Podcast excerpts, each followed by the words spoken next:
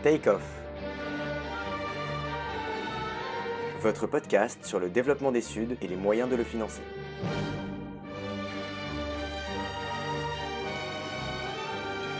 En partenariat avec l'Institut Louis Bachelier. Axel Reinaud. Notre invité aujourd'hui est entrepreneur, cofondateur de NetZero et anciennement consultant au BCG, où il a notamment dirigé la pratique institutions financières pour l'Europe, l'Afrique et l'Amérique du Sud. Axel Reinaud, bonjour et merci d'avoir accepté mon invitation. Bonjour.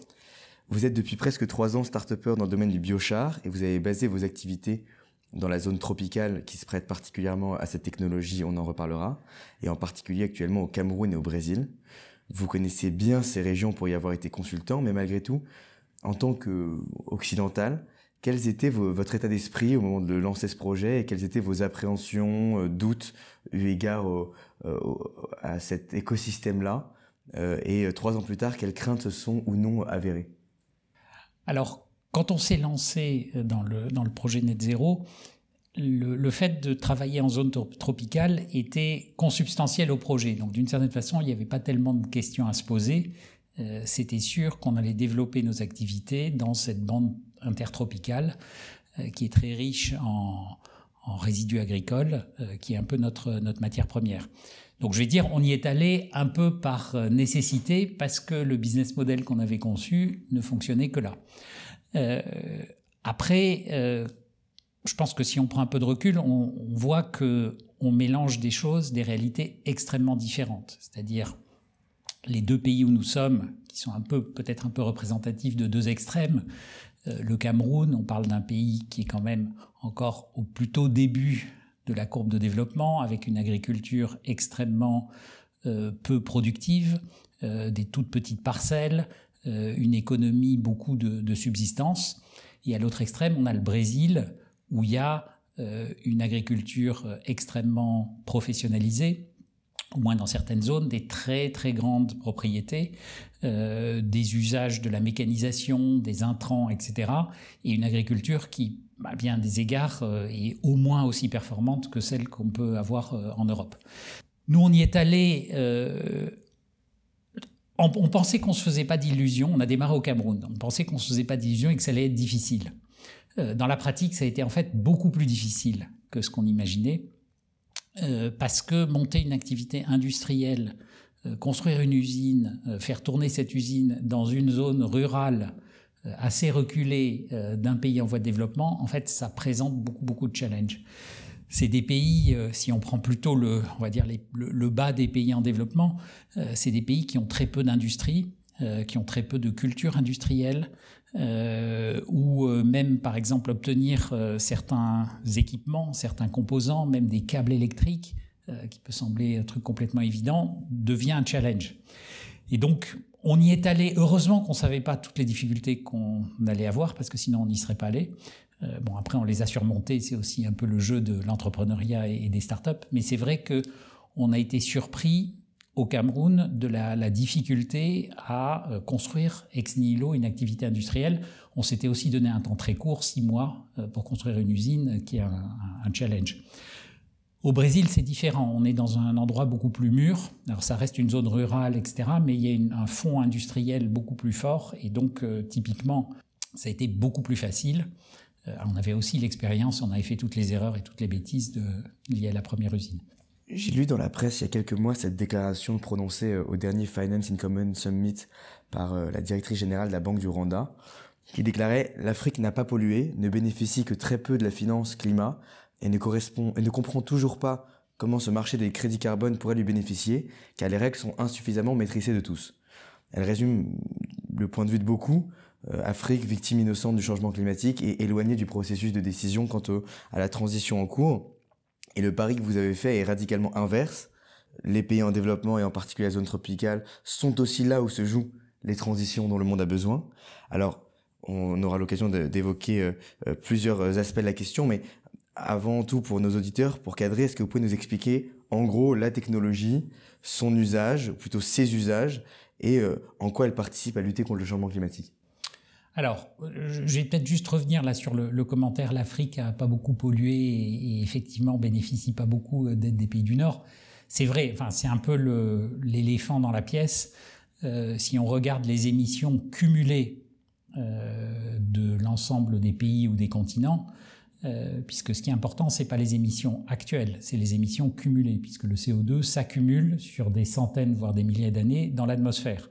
Et de ce point de vue, l'Afrique est totalement marginale. Même si on prend en compte la déforestation qui a eu lieu, en termes d'émissions, c'est absolument marginal. Et c'est vrai que c'est une des zones qui souffre le plus du changement climatique et qui a le moins de leviers pour s'adapter.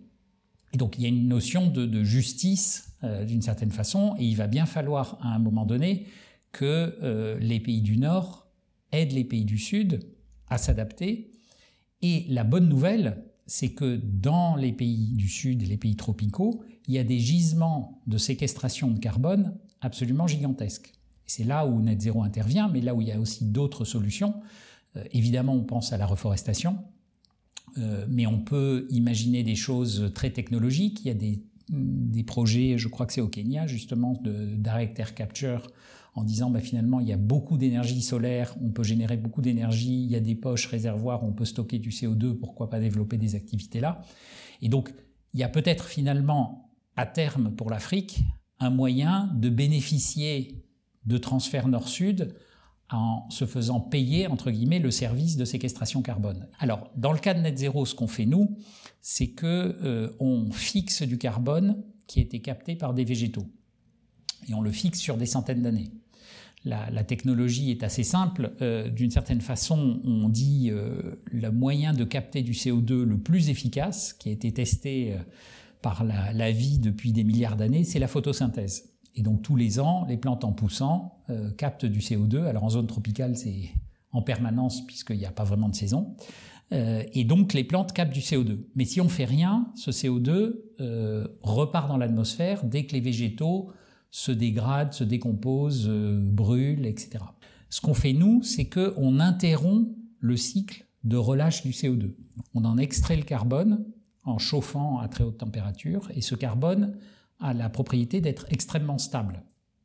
Et on peut le mettre dans le sol, par exemple, et il va y rester sur des centaines d'années. Et donc, au lieu d'avoir ce carbone qui repartirait dans l'atmosphère, il est stocké dans le sol. Et donc, on crée une espèce de pompe à CO2, et c'est ça le cœur du business model de NetZero sur le volet climatique, c'est de stocker du carbone atmosphérique sur très longue période et donc d'offrir un service d'enlever du CO2 de l'atmosphère. Il se trouve que ce carbone qu'on a extrait des plantes, quand on le met dans le sol, il a en plus des propriétés d'amélioration de la qualité des sols et d'amélioration des rendements agricoles. Et donc en plus, c'est du carbone utile. Et donc, d'une certaine façon, on en fait un double usage, un usage climatique et un usage agricole. Alors justement, quand on reprend la citation de la directrice générale de la Banque du Rwanda, on voit au fond que tout le monde a bien compris que la monétisation allait passer par le marché des crédits carbone et personne n'a vraiment compris comment ça allait fonctionner. Et c'est normal parce que c'est un moment où aussi les choses se décantent. Alors vous qui êtes sur ce marché, je sais que vous avez émis vos premiers crédits carbone, comment ce marché vous permet de valoriser ces co-bénéfices que vous mentionniez, c'est-à-dire que non seulement vous captez du carbone, mais en plus, comme vous le disiez, ça permet de fertiliser les terres, ça a aussi, je crois, des implications en termes de production énergétique, etc. Est-ce que celui qui achète les crédits carbone NetZero, il a la séquestration de carbone et il a en prime gratuitement les co-bénéfices, ou est-ce qu'ils sont monétisables? Alors, comme vous dites, on est au tout début du marché du carbone et donc à ce stade, tout le monde tâtonne. En fait, souvent quand on dit marché du carbone, les gens mélangent des tas de choses. En gros, il y a trois grands types de marchés. Il y a les marchés régulés, comme le marché européen, qui est celui qui est le plus connu, celui sur lequel il y a un prix du carbone. Alors, je ne sais pas ces jours-ci, il doit être peut-être autour de 80 €, quelque chose comme ça, la tonne. Ça, c'est un marché régulé de permis d'émission. Il y a un deuxième marché, qui est un marché qui existe, on va dire, à peu près depuis une dizaine d'années, qui est le marché des émissions évitées, qui est un marché où on dit « je vais éviter des émissions parce que je vais par exemple protéger une forêt, parce que je vais installer des panneaux solaires et ça évitera de construire par exemple une usine qui va faire de l'électricité à base de pétrole ou de gaz ou de charbon.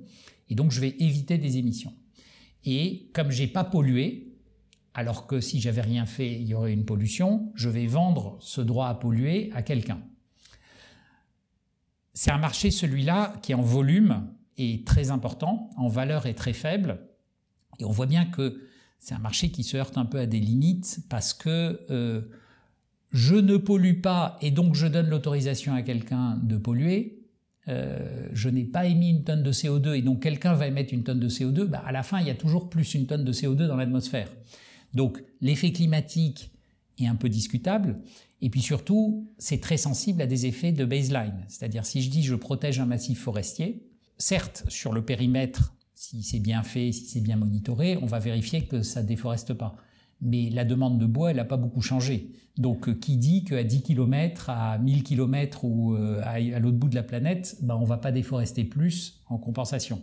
Ce marché-là, il a connu, on va dire, un peu son heure de gloire. C'est tous les gens qui disent on est carbone neutral ou neutre en carbone, pour être un peu provocateur, mais c'est entre l'indulgence et l'arnaque, ce truc. Et d'ailleurs, ces mécanismes-là commencent à être très critiqués et les gens qui sont sur des trajectoires sérieuses pour être, entre guillemets, net zéro, donc zéro net en émission, notamment suivant le standard SBTI, ce type de crédit carbone n'est pas éligible. Et donc, je pense que c'est un marché qui va avoir tendance à disparaître. Et puis ensuite, il y a le marché... Le troisième, qui est tout petit aujourd'hui, qui est le marché de la séquestration carbone, qui est le marché sur lequel on est. Et dans ce marché-là, il y a des gens qui disent « Nous, on enlève du CO2 de l'atmosphère. » Et on l'enlève vraiment. Alors on l'enlève avec tout un tas de techniques, depuis je replante des arbres jusqu'à je fais du direct air capture, et puis en passant par exemple, le biochar, comme ce qu'on fait nous. Là-dedans, en fait, il y a des technologies différentes, mais qui amènent des types de séquestration différents. On voit bien que si on reforeste, on va pouvoir garantir que le carbone est stocké dans les arbres et dans les sols, peut-être sur quelques décennies. Ensuite, il y a des gens, comme nous, dans le biochar, où on dit on séquestre sur quelques centaines d'années. Et puis ensuite, il y a des gens... genre le direct air capture, qui disent « Nous, on va enterrer le CO2 dans des poches réservoirs, on va le minéraliser, etc. » Et il va y être stocké sur des dizaines de milliers d'années. Donc, même ce marché tout petit de la séquestration carbone, il est lui-même subdivisé. Et à l'intérieur de ça, aujourd'hui, il n'y a pas de liquidité, il n'y a pas vraiment de marché comme on peut avoir un marché du pétrole, du gaz, du blé ou des carcasses de porc. Aujourd'hui, on est beaucoup sur des transactions de gré à gré. Un jour, ça deviendra un vrai marché. Un jour, les volumes, enfin on l'espère, vont devenir très importants. Il faut voir que, si on refixe les ordres de grandeur, aujourd'hui on émet 50 milliards de tonnes de CO2 équivalent par an au niveau de la planète. Le GIEC dit qu'il faut être net zéro en 2050. En gros, le GIEC dit qu'il faut réduire de 80% les émissions. Et ensuite, le reste, il va falloir... le séquestrer, le capturer et le séquestrer. Donc on parle d'un marché entre 5 et 10 milliards de tonnes par an de CO2 qu'il va falloir enlever pour être dans la trajectoire des accords de Paris. Et ça, c'est en ayant fait un effort absolument gigantesque de réduction des émissions. Je pense que personne ne se rend compte de l'effort. Il faut diviser par 2 nos émissions d'ici à 2030. On n'en prend pas du tout le chemin puisqu'on est plutôt stable, voire en légère croissance. Et ensuite, il faut rediviser par 2 dans les 10 ans qui viennent. Enfin, c'est des efforts absolument gigantesques. Mais même si on fait tous ces efforts, il y a encore 5 à 10 milliards de tonnes qu'il va falloir enlever. Et donc 5 à 10 milliards de tonnes, ça représente en ordre de grandeur le volume de pétrole et de gaz que l'on extrait par an. Il va falloir enlever en 2050 le même volume, en poids, on va dire, de CO2 que ce qu'on extrait du pétrole et du gaz. On voit l'énormité de l'industrie du pétrole et du gaz. Il faut monter tout ça d'ici à 2050. Donc ce qui est clair, c'est que d'ici à 2050, il y aura un marché. Et il y a un espoir que ça se mette en place vite, parce que ça va amener du financement pour aider à développer toutes ces solutions. Donc là-dedans, comme il n'y a pas de marché, il n'y a pas de prix. Et donc, c'est des transactions un peu gré à gré. Donc, pour répondre à votre question, est-ce qu'on valorise nos co-bénéfices ? On les valorise, mais c'est très difficile de dire mon crédit carbone, il vaut X, et puis dessus, je rajoute 25% parce qu'il y a des co-bénéfices. En fait, c'est un ensemble, et puis on tombe d'accord avec des clients. À terme, je pense que ce sera très important de trouver des mécanismes qui valorisent ça. Sur ce troisième marché, celui de la captation pure, en gros, on peut prédire, comme vous l'avez fait, une standardisation et une commoditisation parce que les marchés aiment le prix unique. Et le risque beaucoup en tête, c'est l'alignement par le bas sur la technologie et le standard sous-jacent qui est le moins cher. Actuellement, vous travaillez avec le standard Puro, qui est, j'ai regardé hier, qui était le plus cher. Mais ce qui signifie que c'est aussi le plus qualitatif, donc et qui est en gros pour nos auditeurs qui est plutôt focalisé sur des méthodes de capture qui sont très ingénierées, donc de ce qu'on appelle le enhanced weathering ou du biochar.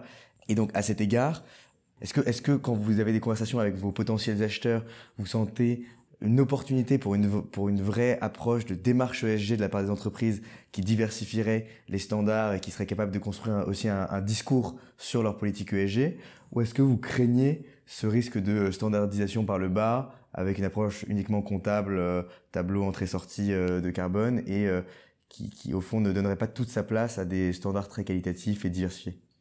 Alors, je pense que le risque, en tout cas c'est notre hypothèse, le risque d'un nivellement par le bas, il est très faible. Il est très faible parce que le marché va être short en capacité de séquestration carbone. Encore une fois, je reviens, 5 à 10 milliards de tonnes, c'est absolument gigantesque et toutes les prévisions un peu sérieuses montrent que le marché va être en très fort déficit. Donc le risque de niveler par le bas, pour l'instant, il n'est pas là. La deuxième chose, c'est qu'aujourd'hui, on voit bien que le service de enlever du CO2 n'est pas le même si je vous dis je l'enlève pour 10 ans, je l'enlève pour 100 ans, je l'enlève pour 1000 ans ou je l'enlève pour 10 000 ans. Si dans mon procédé industriel, par exemple, j'émets une tonne de CO2, j'impacte climatiquement, on va dire pour simplifier, sur 1000 ans le climat avec ma tonne de CO2. Si en face de ça, je dis « Ah ouais, mais moi les gars, vous inquiétez pas, j'ai planté des arbres. » Là, il y a une arnaque. Parce que j'ai enlevé une tonne de CO2 pour 40 ans et moi, j'ai envoyé une tonne de CO2 pour 1000 ans. Donc, la notion de séquestration carbone, elle doit être liée à une notion de durabilité. Et on ne peut pas vendre un crédit carbone de séquestration au même prix si je dis je vous le garantis pour 10 ans, pour 40 ans, pour 100 ans, pour 500 ans ou pour 1000 ans, parce que le service climatique n'est pas le même. Donc on peut dire c'est mieux, par exemple, de séquestrer du carbone sur 100 000 ans. Effectivement, c'est bien. Est-ce que c'est beaucoup mieux que sur 500 ans, la question peut se poser, parce que notre problème climatique, il est dans les 100, 200, 300 ans à venir. Et donc, notre problème, c'est d'enlever du CO2, en gros, pour quelques centaines d'années. Donc, le direct air capture, c'est super, mais ils vont sans doute avoir du mal à valoriser le fait de dire « je vous le stocke pour 10 000 ans, pour 100 000 ans ». Par contre, la forêt, il faut reforester, et puis ça a plein d'intérêt pour la biodiversité, mais c'est pas suffisant comme solution.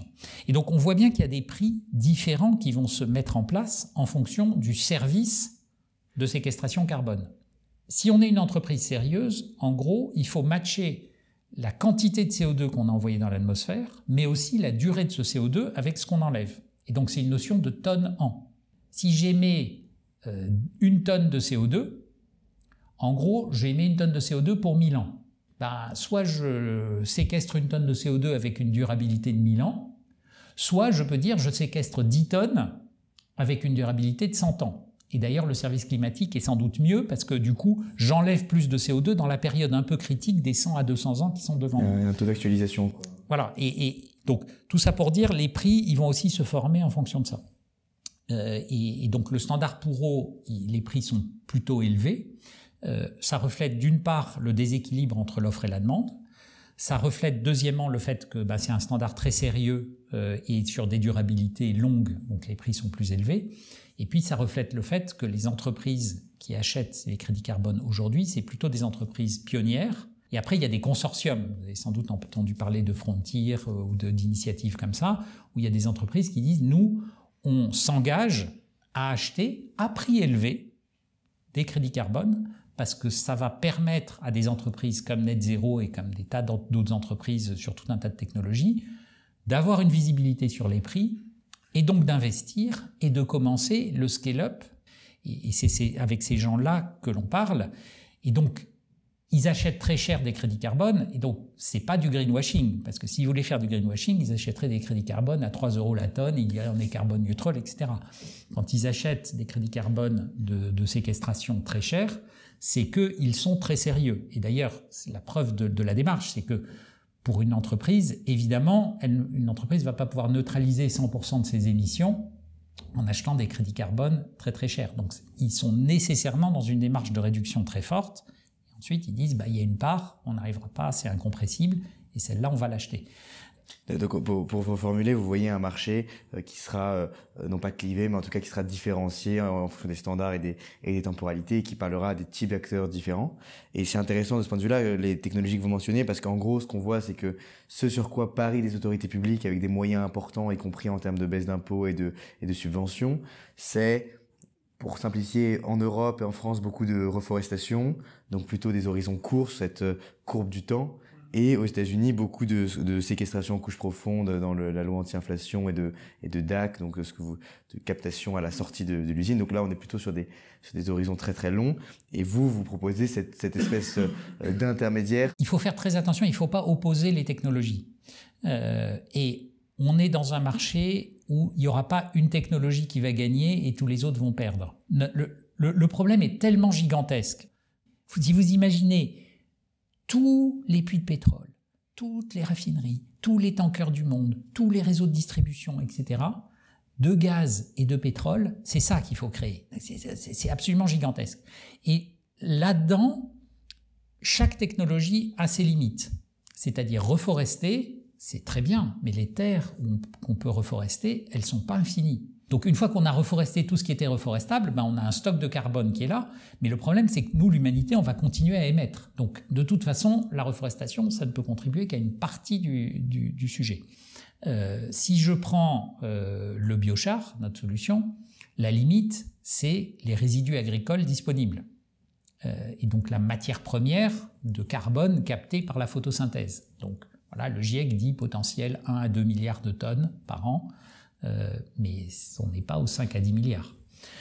Le direct air capture, la limite, ça va être d'une part la consommation énergétique et deuxièmement la capacité de trouver des poches réservoirs où stocker le CO2. Et en fait, si on prend, là je prends que 3 exemples, mais il y a tout un tas de technologies, chaque technologie a une limite. Et donc, aucune ne peut résoudre 100% du problème. Et donc on est plutôt dans une logique cumulative, d'autant qu'il y a des technologies qui ont des degrés de maturité différents. Reforester, on va dire, c'est assez mûr technologiquement parlant, même s'il y a des gens qui inventent des trucs avec des drones et des machins, mais bon, c'est assez, on voit bien le truc. Le DAC, on en est encore à des prototypes, alors des prototypes peut-être à première échelle industrielle, mais des choses qui coûtent absolument une fortune et qui ne sont pas encore industrialisables. Au milieu, par exemple, le biochar, on est sur quelque chose qui est maintenant une technologie qui commence à être bien maîtrisée. Et donc, d'un point de vue de la planète, l'objectif, c'est de faire un scale-up. Dès qu'une technologie est prête, on la scale. Donc la reforestation, il faut y aller à fond. Je dis reforestation, mais c'est restauration de mangroves, d'écosystèmes, enfin, il y a plein de choses comme ça.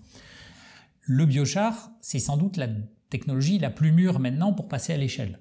Et donc, il faut accélérer, et c'est ce qu'on cherche à faire. Et puis ensuite, il y aura d'autres technologies qui vont venir progressivement sur le Enhanced Weathering, le BECCS, le DAC, il y a des soupes d'acronymes dans tous les sens.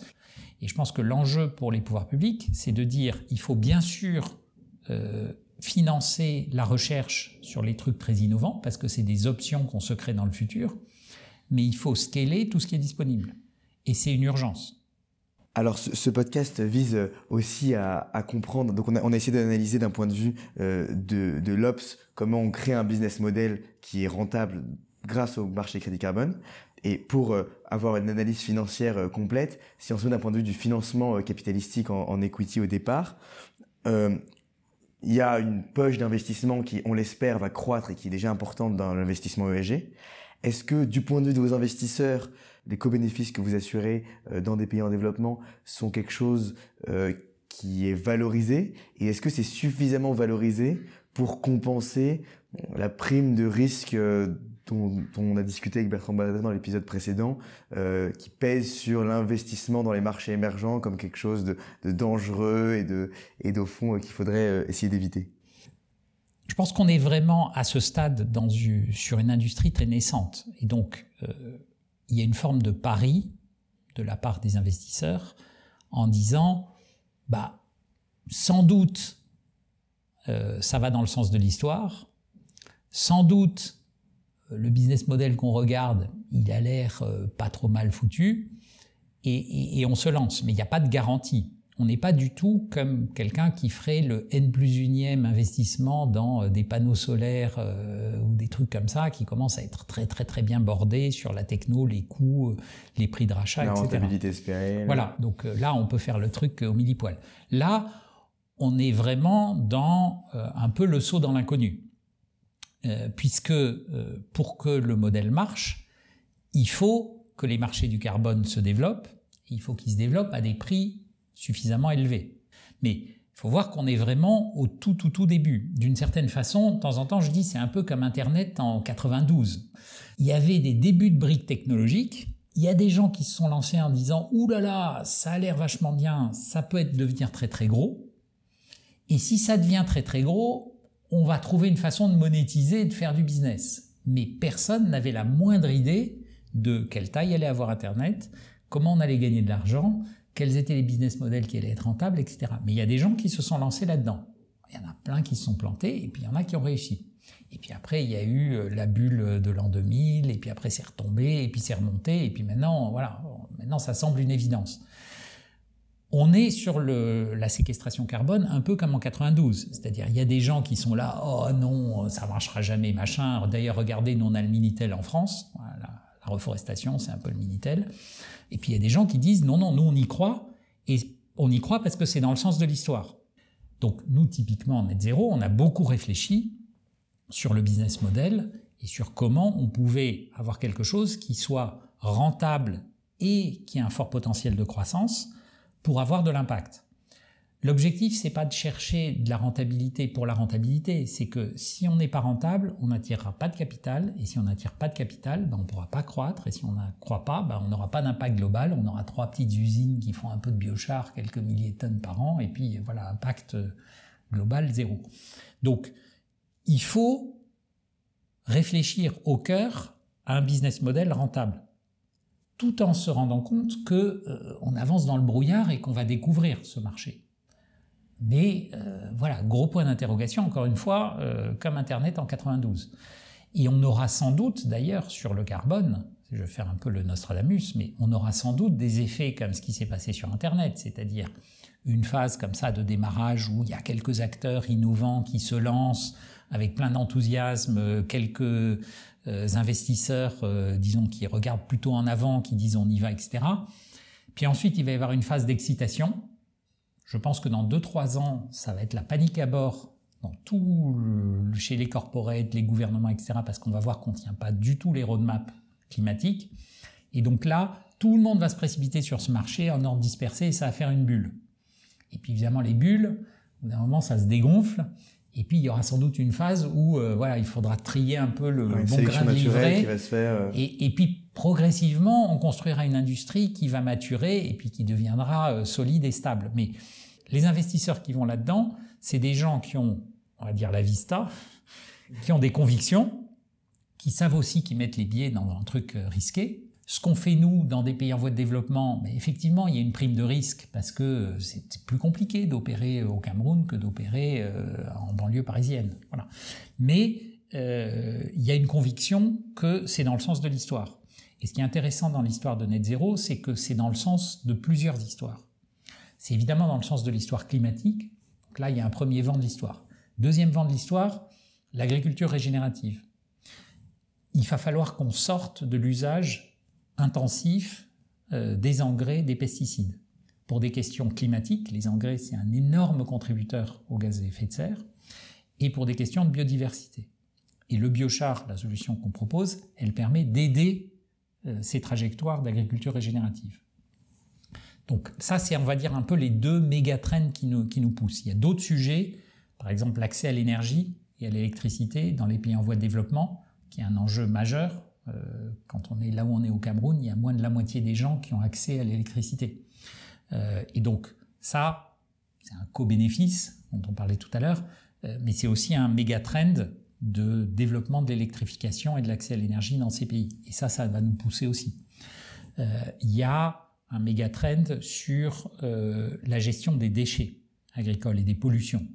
On voit par exemple, tous les ans, on entend parler en fin d'année en Inde, des pollutions épouvantables à Delhi et dans toutes les grandes villes, parce que les agriculteurs brûlent les résidus de récolte, notamment de riz. Il y a beaucoup de pays qui sont en train de, y compris des pays en voie de développement, qui sont en train de passer des législations qui interdisent de brûler les résidus agricoles. Et nous, ben justement, on a une solution. On dit, vous vous en débarrassez parce que ça vous encombrait en les brûlant. Nous, on va vous les prendre et on va transformer ça en biochar. Donc, c'est un autre méga trend. Bertrand Badré parlait justement de cette espèce de point culminant du multilatéralisme qui est en gros 2015 avec les accords de Paris, les accords sur les ODD. J'ai compté, vous êtes à peu près sur 6 ODD si on regarde tous les co-bénéfices et les accords d'Addis Ababa sur les transferts nord-sud et sur le partenariat. Et donc, en fait, vous recouvrez un peu ces trois streams.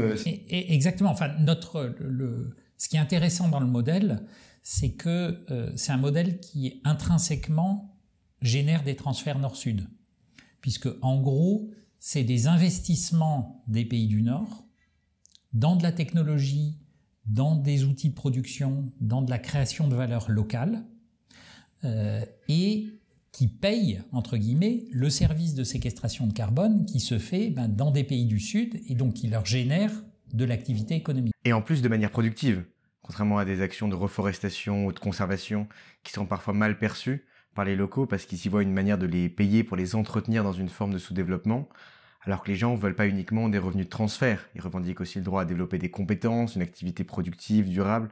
Et ici, c'est conféré, par exemple, par la fertilisation des sols et les autres co-bénéfices. Exactement. Là, on amène un vrai service agricole, énergétique. Et d'ailleurs, c'est assez intéressant de voir que les gens nous demandent de venir nous installer.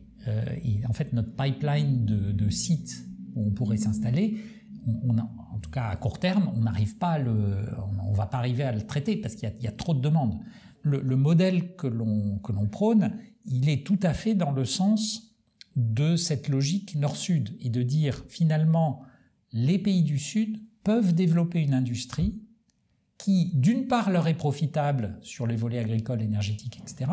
et deuxièmement a un impact climatique avec de la vraie industrie, de la vraie production locale et un modèle qui est circulaire, qui n'est pas extractif puisque quand même un des péchés, on va dire depuis des décennies voire des centaines d'années, c'est que les investissements que les pays du Nord ont fait dans les pays du Sud, ça a été essentiellement des logiques extractives.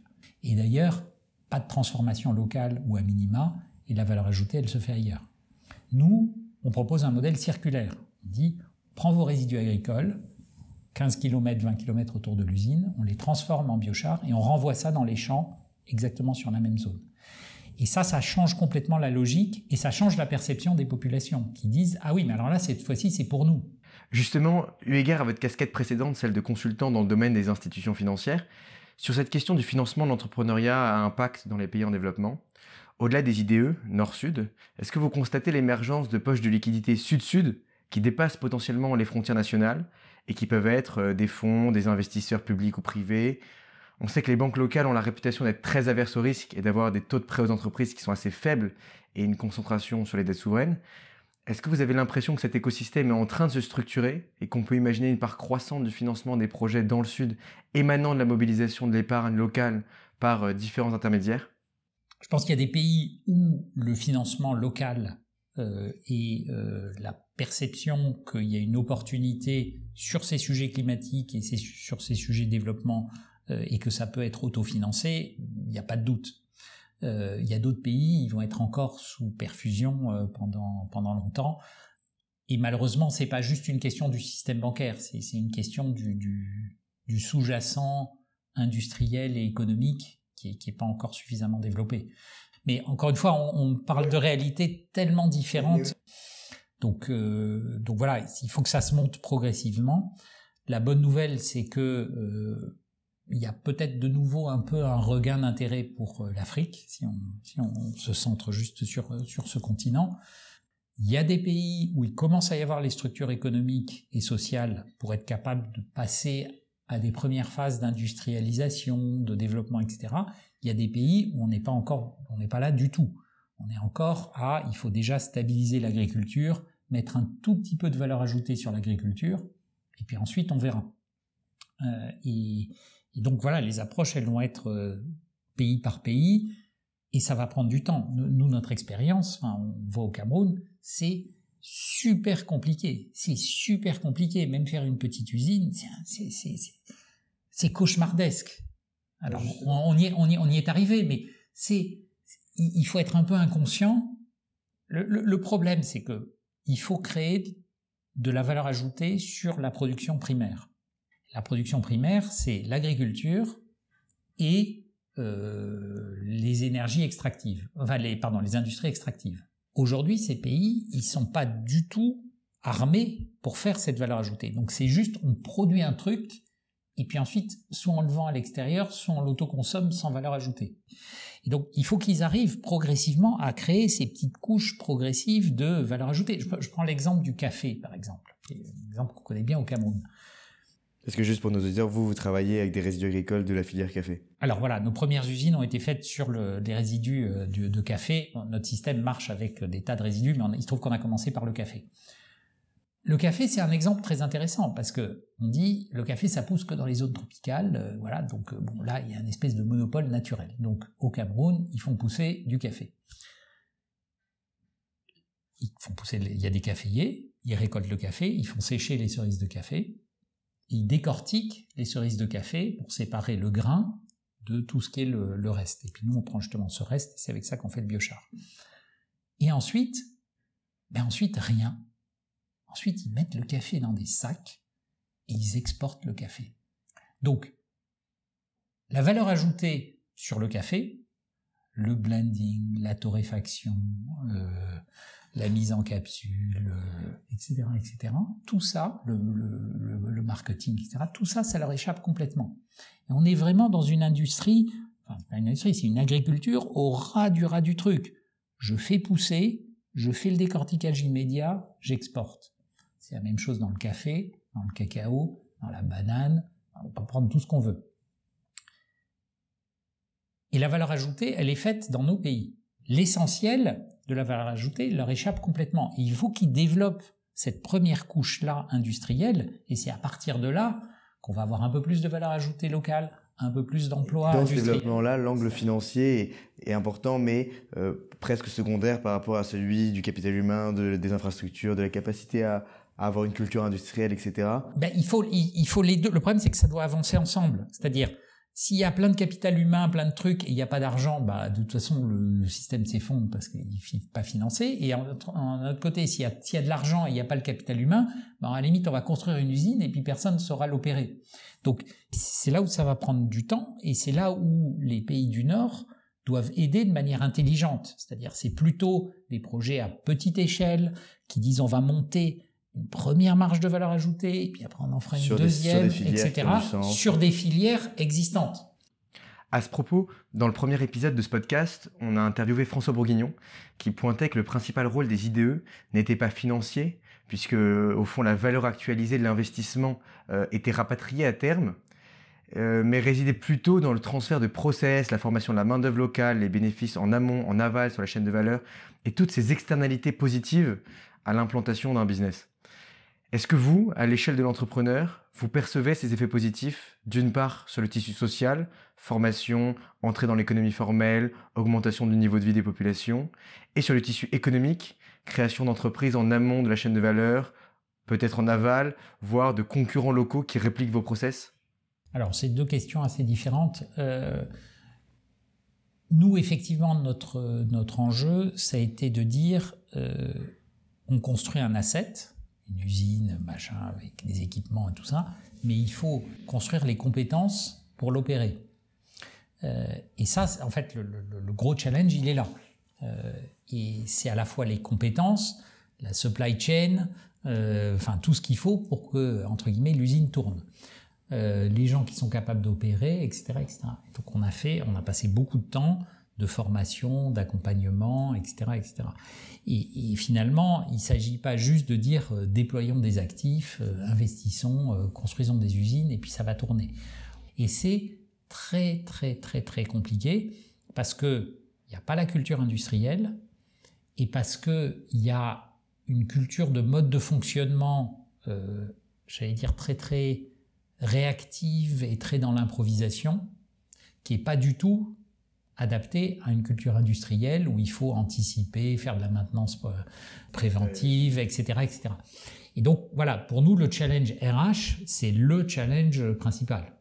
On a la même chose au Brésil, c'est un peu plus facile, mais bah, pareil, on se retrouve en zone rurale, on embauche des gens qui n'ont pas travaillé dans des usines ou qui ont travaillé dans des espèces de micro-petits ateliers, etc. Alors ensuite, la deuxième partie de votre question qui était un peu sur la concurrence. Sur la concurrence et de manière générale sur la partie écosystémique. Est-ce qu'en amont, en aval de la chaîne de valeur, ça a donné lieu à la création d'autres projets qui sont d'ampleur Alors à ce stade, nous, pour l'instant, notre approche, c'est de tout faire. C'est-à-dire on fait la R&D, on fait la construction de l'usine, on opère l'usine, on distribue le biochar, on certifie les crédits carbone, on distribue les crédits carbone. Et on fait une chaîne complètement intégrée parce qu'on veut l'optimiser et parce qu'on veut apprendre. Et donc, on n'a pas été dans une logique, on va sous-traiter plein de trucs, puis nous, on va se mettre au milieu juste en coordonnateur, etc. À terme, on se concentrera plutôt sur la partie industrielle, production, etc. Et puis, il y aura des écosystèmes qui se mettront en place en amont pour sourcer et préparer la biomasse, et puis en aval pour distribuer le biochar, le mélanger avec d'autres produits, en faire le marketing, etc., etc. Et sur la partie réplication, est-ce que c'est quelque chose que vous craignez, que vous constatez que... Au fond, ce qui s'est passé avec les IDE occidentaux en Chine, avec d'ailleurs un effet dynamique pour le développement de la Chine qui est tout à fait, d'un point de vue macro, tout à fait vertueux. Hein, mais... Alors, pour l'instant, à ma connaissance, pour l'instant, il n'y a personne qui a, disons, dit « Tiens, on va faire un NetZero bis ». Net 1. Voilà, Net 1. Pour l'instant, ça, à ma connaissance, ça n'existe pas. Il y a certaines petites activités de production de biochar en zone tropicale, mais qui sont sur des business models assez différents du nôtre à aujourd'hui. Et en fait, paradoxalement, l'essentiel des investissements biochar, ils se font aujourd'hui en Europe et en Amérique du Nord. Est-ce que on sera copié ? Bah, peut-être. Ce serait très bien qu'il y ait des concurrents. Le marché, je reviens, 5 à 10 milliards de tonnes, potentiel du biochar, 1 à 2 milliards de tonnes suivant le GIEC. Et vous visez, pour l'information de nos auditeurs, je crois 2 millions, donc 2 mégatonnes. Voilà, 2 millions de tonnes. 10 × 3. Voilà. Donc nous, on vise, et on a l'impression que déjà, ça va être compliqué, 2 millions de tonnes en 2031. Et qu'il reste de la place. Il reste de la place pour beaucoup de monde. Et NetZero tout seul, moi j'aimerais bien dire, vous inquiétez pas, nous on va aller chercher 1 milliard de tonnes. Voilà, on a gagné le prix de la fondation Elon Musk XPrize. Il y avait 2 critères, c'était le coût à la tonne de CO2 séquestré et la capacité de scaler le modèle jusqu'à 1 milliard de tonnes. Donc on dit, bon, ok, notre modèle, il a un potentiel à 1 milliard de tonnes, mais si on est réaliste, il va falloir qu'on s'y mette à très, très, très, très, très nombreux. Donc la bonne nouvelle, ce serait qu'il y ait des concurrents. Ça voudrait dire que notre modèle, il n'est pas si bête que ça, et puis ce serait une bonne nouvelle climatique. Et le risque qu'on se marche sur les pieds, il est nul. C'est juste tellement grand.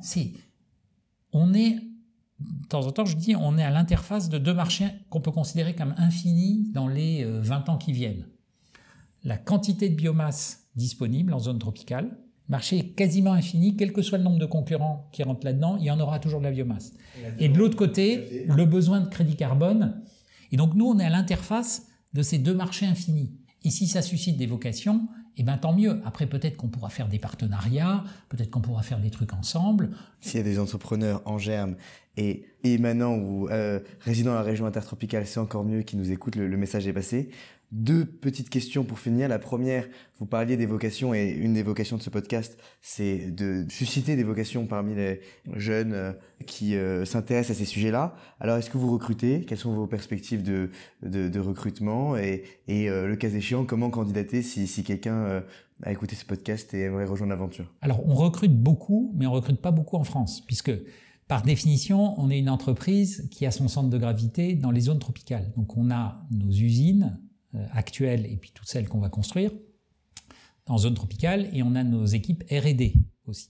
Donc en France, on recrute de manière extrêmement homéopathique. On ne sera jamais 50 personnes à NetZero France. On veut rester dans un esprit de start-up extrêmement lean, donc on veut avoir des équipes toutes petites, de très haute qualité, très focalisées. Alors, ça laisse de la place pour quelques recrutements, ça laisse de la place pour quelques stages. Donc voilà, on est déjà plus d'une centaine de personnes. On va tangenter sans doute les 400, 500 en fin d'année. Donc là, on recrute énormément. Mais voilà, il faut être au Brésil, il faut être au Cameroun, il faut être dans certains pays africains où qu'on va ouvrir, etc. Quand ce podcast sera diffusé, ce sera la saison des stages, et donc peut-être qu'ils peuvent vous écrire sur LinkedIn pour un stage. Tout à fait. On a un historique d'avoir des stagiaires.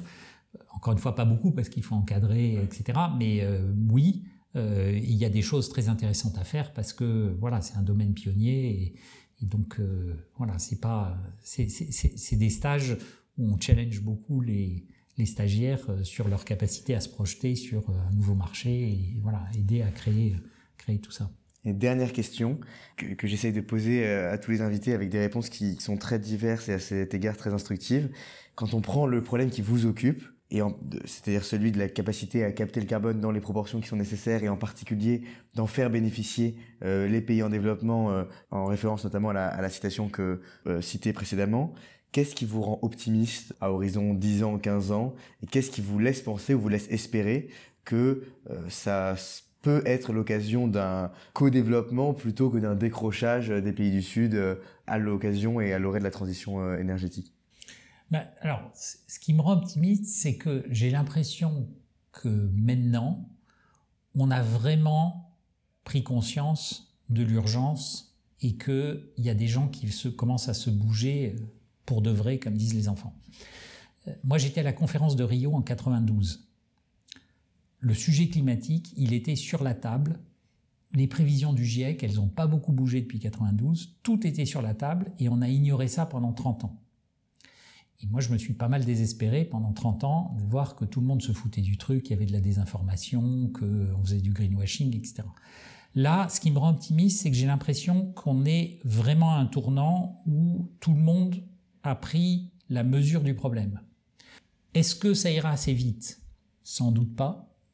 Est-ce qu'on va tenir la trajectoire des accords de Paris? Sans doute pas.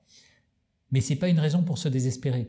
Et je pense qu'à horizon 5 ans, 10 ans, on va avoir une accélération extrêmement forte sur ces sujets. Donc on sera en retard, mais à un moment donné, on va se mobiliser. Un peu face au mur aussi, parce que voilà. Et finalement, c'est une occasion unique de changer des modes de production qui ne sont pas vertueux, de créer des nouvelles industries, de créer des nouvelles filières, de faire du transfert intelligent nord-sud qu'on évoquait. Et donc, moi, je reste optimiste sur le fait que cette fois-ci, c'est la bonne. C'est trop tard. On aurait dû démarrer il y a 30 ans. Si on avait démarré il y a 30 ans, on ne serait pas dans la situation d'aujourd'hui. Mais il y a une espèce de sursaut, là, en ce moment, qui, je pense, est réel, où il y a un alignement des attentes de l'opinion publique, des jeunes, des grandes entreprises, des gouvernements. Quand on voit les moyens qui sont mobilisés, alors le plan IRA de Biden, l'analogue que l'Europe essaie de construire, là-dedans, on commence à mobiliser des moyens très sérieux, des filières industrielles, etc. Et donc, voilà, moi, je reste optimiste. Je pense qu'on va rater la courbe de descente prévue par le GIEC dans les accords de Paris, mais on va essayer de s'y recoller en décalage.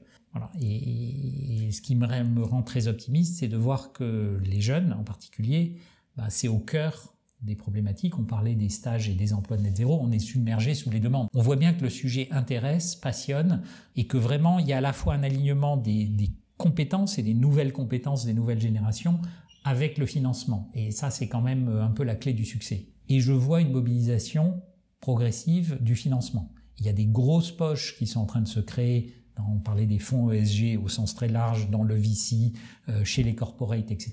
Et on voit qu'il y a de l'argent qui se met là-dedans. Il y a des investisseurs très significatifs qui ont investi dans NetZero. On va annoncer ça dans quelques jours. Des grands corporates. Et c'est des gens, on voit que c'est sérieux et ça commence à être des montants sérieux.